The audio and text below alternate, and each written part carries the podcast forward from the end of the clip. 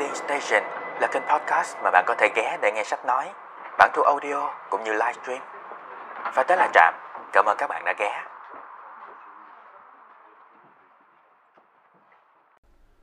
Chào mừng tất cả mọi người đã ghé Trạm và hôm nay sẽ là chuyên mục trong 10 phút. Đây là chuyên mục mà mình sẽ cố gắng tóm tắt một quyển sách trong thời gian ngắn nhất có thể. 10 phút hoặc hơn một xíu. Và số hôm nay sẽ là quyển Mắt biết của tác giả Nguyễn Nhật Ánh. Và bây giờ là cảnh báo spoiler. Nội dung của podcast này không thể thay thế trải nghiệm đọc sách của các bạn, cũng như sẽ tiết lộ hầu hết những chi tiết quan trọng của quyển sách. Vậy nếu các bạn đã đọc qua nội dung quyển sách này rồi, hoặc các bạn là người không quan tâm đến spoiler, vậy thì cũng bắt đầu thôi. Mắt bí của tác giả Nguyễn Nhật Ánh kể về câu chuyện của cậu bé Ngạn. Mở đầu là những ngày thơ ấu của cậu. Ngạn là một cậu bé nghịch ngợm và ham chơi.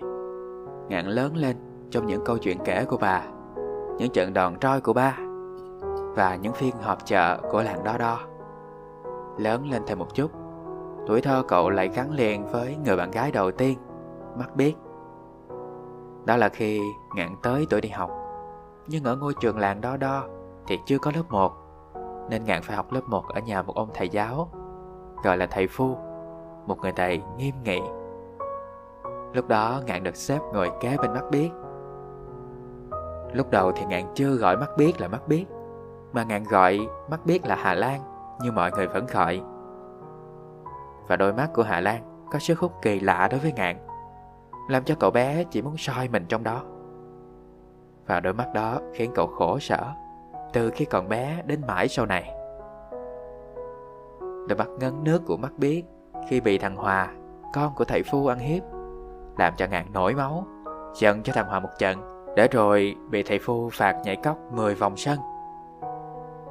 Đôi mắt long lanh như những hòn bi trong suốt ấy, khiến cậu luôn đi học thật sớm để chạy sang nhà ông cửu hoành, lăn xả, tranh cướp những trái thị rụng để chia cho mắt biết một nửa. Ngạn say sưa ngắm nhìn cô bạn nhỏ Ngửi ngửi rồi bắt vỏ thị thật khéo Xếp thành những cánh hoa lên lớp 2 trường làng. Cả hai lại học chung Ngồi chung bàn với nhau Trong lớp của thầy Cải. Thầy Cải là một người mê quăng câu Và hay nhờ học trò bắt nhái giúp thầy để làm mỗi câu. Đứa nào bắt được nhiều Thì sẽ được cộng điểm. Thế là hai bạn nhỏ của chúng ta cùng nhau lội ruộng. Ngạn thì lắm lem, bắt nhái Mắt biết thì sách chở lon ton chạy theo sau.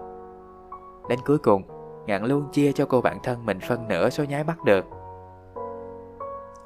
Rồi lên lớp 3 Hai bạn nhỏ học lớp của cô Thung. Cô thì hay than lại khát nước trong giữa giờ học. Mỗi lần mà cô khát nước Thì lại nhờ Ngạn chạy về nhà rót nước cho cô. Và lần nào cũng thế, Ngạn đều xin cô cho mắt biết được đi cùng cậu. Để rồi hai đứa chạy như bay về nhà. Đến lúc cầm ly nước từ nhà đi lên lớp Ánh mắt của mắt biết lại long lanh, Chờ ngạn truyền ly nước. Đã rớt ra ngoài hơn phân nửa cho mình cầm. Và mỗi lần cả hai đến được tới lớp Thì giờ học cũng cần kết thúc Và chống đánh ra trường. Có một hôm, Khi cùng nhau tắm ở chiến làng, Ngạn lén quay sang nhìn mắt biết. Thấy cô bạn của mình hôm nay thật lạ, Trông rất huyền hoặc. Loáng ánh trăng. Cô như lơ lửng sắp bay lên. Mắt biết lúc đó Giống như một nàng tiên. Cô kể chuyện đó cho bà nghe, Và chỉ một mình bà nghe. Khi nghe bà nói Con bé sau này sẽ khổ lắm. Ngang chóng chạc đáp, Sau này con sẽ cưới nó. Bà cười và nhìn cậu như hai người bạn lớn. Và tin câu nói của cậu sau này bà mất đi ngạn cũng không còn ai để mà tâm sự chuyện lòng mình nữa. Thế rồi mỗi lần lớn lên một chút thì vết thương thể xác của ngạn cũng càng nhiều. Ngạn là chúa đánh nhau là chúa té ngã. Và hạ lan như trở thành một cô y tá cứu thương của riêng cậu ngày bé. Tất cả đều là vì chiều lòng hạ lan. Ngạn đánh nhau, tranh giành chiếc chùa trống để được cùng Hà Lan đánh tiếng trống ra trường. Ngạn bắt thang trèo lên đầu hồi, lấy những quả trứng chim cho Hà Lan, để rồi bị té u đầu, chảy máu mũi. Thế nhưng cậu chẳng thấy đau, thậm chí còn vui nữa, khi thấy Hà Lan của mình vui. Vết thương thể xác thì chóng lành thôi, mắt biết nhỉ? Ngạn tự nhủ như thế. Cho đến khi Ngạn và mắt biết lên lớp 6 Cả hai phải ra trường huyện học, Không còn chung lớp nữa. Hai đứa trẻ nay đã lớn hơn. Ngạn đã ít đánh nhau hơn, Và Hà Lan thì bỗng ít chơi với cậu lại, Và chỉ chơi với các bạn nữ khác. Điều đó khiến Ngạn buồn ghê gớm. Ngạn chỉ có thể bên cạnh Hà Lan vào những buổi cuối tuần. Cả hai cùng đạp xe từ huyện trở về nhà. Rồi ghé vào rừng sim Hái trà là và dỗ dẻ Những năm cuối cấp 2 Cả hai đều lớn hơn Khác hơn Từ dáng dấp cho đến tâm lý. Cảm xúc của Ngạn lúc này rối bời và khó nói hơn. Ngạn biết hình như mình đã yêu Và cậu dùng âm nhạc, lời thơ mà cậu viết Để nói hộ lòng của chính cậu. Ngạn quá nhút nhát để nói rõ lòng mình cho mắt biết, cô cậu nghe. Cậu hát cho mắt biết nghe những bản tình ca mà cậu viết, Và nghĩ, Chắc là cô ấy hiểu lòng mình thôi. Sắp phải chia xa, Lên thành phố học cấp 3 Lúc này thì mỗi đứa một trường. Ngạn học trường nam sinh, Mắt biết thì học trường nữ sinh. Và mắt biết cũng không thể ở gần cậu. Cô ở nhà bà cô của mình. Cô cũng không chờ cậu mà lên thành phố trước. Trước ngày Hà Lan lên thành phố, Ngạn mang hết nỗi lòng, lo âu, cùng tình yêu của mình vào bản tình ca Mà cậu hát cho Hà Lan nghe trước buổi cô đi. Hai người ngồi cạnh nhau không nói gì. Hà Lan chỉ bâng qua. Bài hát này buồn quá. Buồn quá. Ngạn vẫn hy vọng Hà Lan đã nghe Và hiểu hết. Thế mà sao? Cậu tưởng như nó sẽ rời xa làng Rời xa cậu mãi mãi từ ngày hôm nay từ đó, Hà Lan rất ít khi về làng. Cô về thăm cậu và làng đó đo, lần gần nhất là sau một tháng dài xa cách. Nhưng ngạn chẳng còn nhận ra mắt biết của làng đó đo, của cậu xưa nữa. Trước mặt cậu là một Hà Lan hoàn toàn xa lạ. Đây là Hà Lan của phố thị. Duy chỉ có đôi mắt đó, mãi vẫn nhấn chìm cậu như trời sau bể lớn. Hà Lan chỉ mãi kể về thành phố hoa lệ mà cha ngôi làng nhỏ bé cậu mãi thương yêu này. Rồi cuối cùng Ngạn cũng lên thành phố để học lớp 10 Ngạn ở nhà của một người cậu Học cùng với con trai lớn của cậu là thằng Dũng Và cũng đúng như Hà Lan kể về thành phố Nơi đây rộng lớn, sang trọng hơn gấp 10 lần làng đo đo của cậu. Nhưng Hà Lan lại không kể với cậu về một thành phố khói bụi, rác rến xô bồ Chẳng thể ngắm nổi những đêm trăng sao trên bầu trời kia. Ngạn không chắc thành phố có đẹp hơn làng đo đo của cậu hay không Nhưng chắc chắn nó khiến cậu gượng gạo, ngột ngạt Thậm chí là lo âu. Ngột ngạt trong chính ngôi nhà xa hoa của bà cô Hà Lan. Gượng gạo chất chính Hà Lan của phố thị ngồi trước mặt cậu đây. Và lo âu cho chính tình yêu của mình. Tình yêu mà ngạn nghĩ không cần phải nói ra. Hạ Lan cũng phải tự hiểu. Chẳng cần phải nói thêm gì nữa. Có nói rồi thì cũng được ít gì đâu. Thế là chiều hôm đó, Ngạn lặng nhìn mắt biết của cậu ngồi sau chiếc xe Yamaha của thằng Dũng. Trong một bộ váy mà Ngạn không bao giờ có thể tưởng tượng nổi. Ngạn không còn nhận ra mắt biết của cậu nữa. Tối đó, sau khi đi chơi với Hà Lan về Dũng với một cái vẻ mặt hứng khởi Nhảy nhót không ngừng Mà tí tởn khoe. Đêm nay là một đêm thật tuyệt vời. Ngạn vừa buồn Vừa đau. Ngạn cho rằng Dũng đã cướp đi người yêu của mình. Nhưng một phần cũng là do Hà Lan. Ngạn trách cả Hà Lan. Tránh mặt nàng. Mà thật ra Chính Ngạn đã phản đối khi mà Dũng bẩn cợt hỏi Ngạn rằng Ê, nhường bồ mày cho tao nghe cho đến một hôm thì Hà Lan tìm đến Ngạn rơi nước mắt vì Dũng đã tệ với Hà Lan. Trong một khoảnh khắc, Ngạn bỗng nhiên cảm thấy hả hê, ích kỷ khi nhìn thấy mắt biết của mình đau khổ như một sự quả báo. Nhưng rồi, cũng giống như lúc xưa, Ngạn đã đánh thằng Hòa khi nó dẫm lên chân của Hà Lan. Thì nay, Ngạn đánh Dũng khi nó dẫm lên trái tim của nàng. Chỉ khác là lần này, Ngạn bị đánh tơi bời. Làm sao mà Ngạn có thể đánh lại Dũng, một tay giỏi võ và ăn chơi?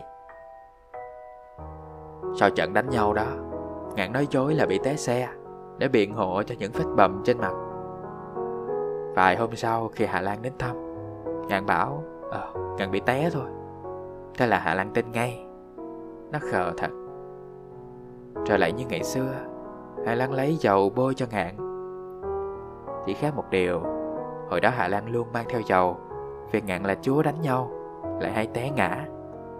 Nhưng còn bây giờ, Ngạn bảo Nạn mang đi Vì sợ đi chơi khuya Bị trúng gió Đi chơi khuya với ai thì chắc là Chúng ta cũng đoán được rồi Ừ Dũng đã quay về với Hà Lan, Nên nàng cũng không còn qua thăm ngạn nữa.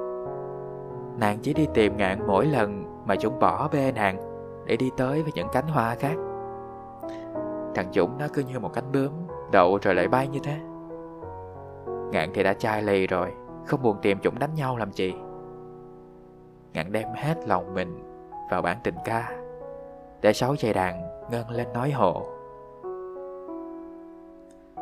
Biến cố xảy ra vào giữa năm lớp 11 Hà Lan mang thai với Dũng. Ngạn hỏi thì cô bảo, Cuối năm Dũng sẽ cưới cô. Hết năm học thì lại hứa là Sau 9 tháng quân trường trở về rồi sẽ làm đám cưới. Ngạn lúc ấy chỉ hy vọng sau cái đám cưới đó, đời Hà Lan sẽ đỡ khổ hơn. Ngạn tạm rời làng, Rời xa phố thị Rời xa Hà Lan, Ra quy Nhơn học tiếp ngành sư phạm. Anh muốn nhanh chóng kết thúc môn học Để được trở lại làng đó đó Là một thầy giáo làng.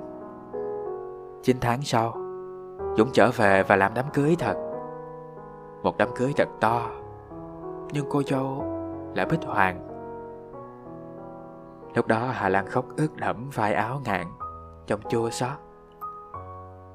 Con gái quê ngạn cứ đến tuổi đôi mươi không hẹn mà ly biệt quê xứ Họ đi tìm lục biết ở xa xăm Tiết Thanh Minh mới rủ nhau về tảo mộ Hà Lan cũng đã sớm rời bỏ quê hương Từ cái ngày mà cô xa trường huyện Bây giờ cô ở luôn thành phố Mở một tiệm may Bé Trà Long, con của cô thì được gửi về cho bà ngoại chăm sóc ở làng đó đó. Ngạn học xong sư phạm thì quay về làng làm thầy giáo. Anh chọn hết yêu thương và Trà Long. Đối với Ngạn, Trà Long là hình ảnh phóng chiếu, là nỗi đau bất hạnh nối dài của Hà Lan. Ngạn như thấy được mắt biết xưa của anh trong Trà Long. Cô bé đáng yêu, ngoan ngoãn, làm sống dậy trong Ngạn những ngày thơ bé. Và điều ngang trái nhất trong tình yêu Không phải là yêu lại người cũ Nhưng là yêu lại kiểu người cũ Hà Lan và Ngạn giống nhau ở điểm đó ở thành phố ít lâu Thì Hà Lan quen Linh. Chỉ vì anh ta có nét giống Dũng. Rồi cuộc tình đó cũng kết thúc chóng vánh Khi Linh biết được sự tồn tại của Trà Long. Ngàn ở quê vẫn cùng Trà Long sống như ngày vui vẻ. Anh luôn nhớ về Hà Lan và những kỷ niệm. Nó cứ ùa về khi cùng Trà Long vào rừng sim Đón đưa cô bé từ trường huyện về làng. Nhưng khi Trà Long lên lớp 9 thì ngạn chật mình. Anh tưởng như trước mặt mình chính là bắt biết của mình. Anh bối rối và sợ hãi. Từ đó ngạn cớ bận Không lên huyện đón Trà Long về Và cùng cô bé vào rừng sim nữa.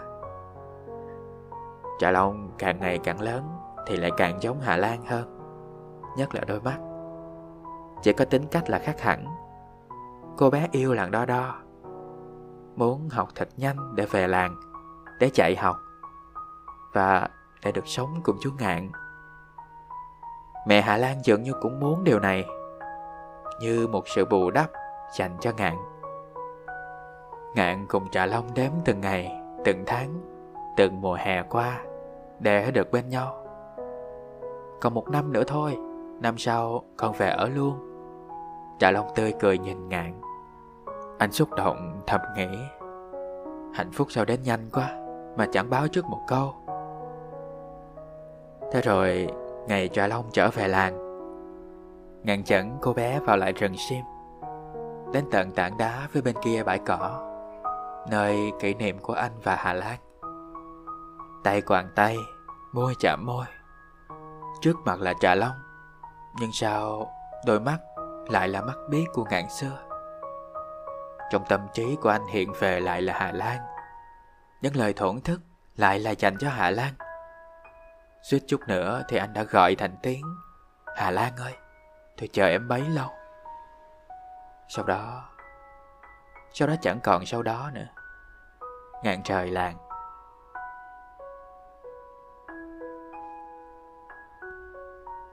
Và đó là tất cả những gì diễn ra trong mắt biết của tác giả Nguyễn Nhật Ánh.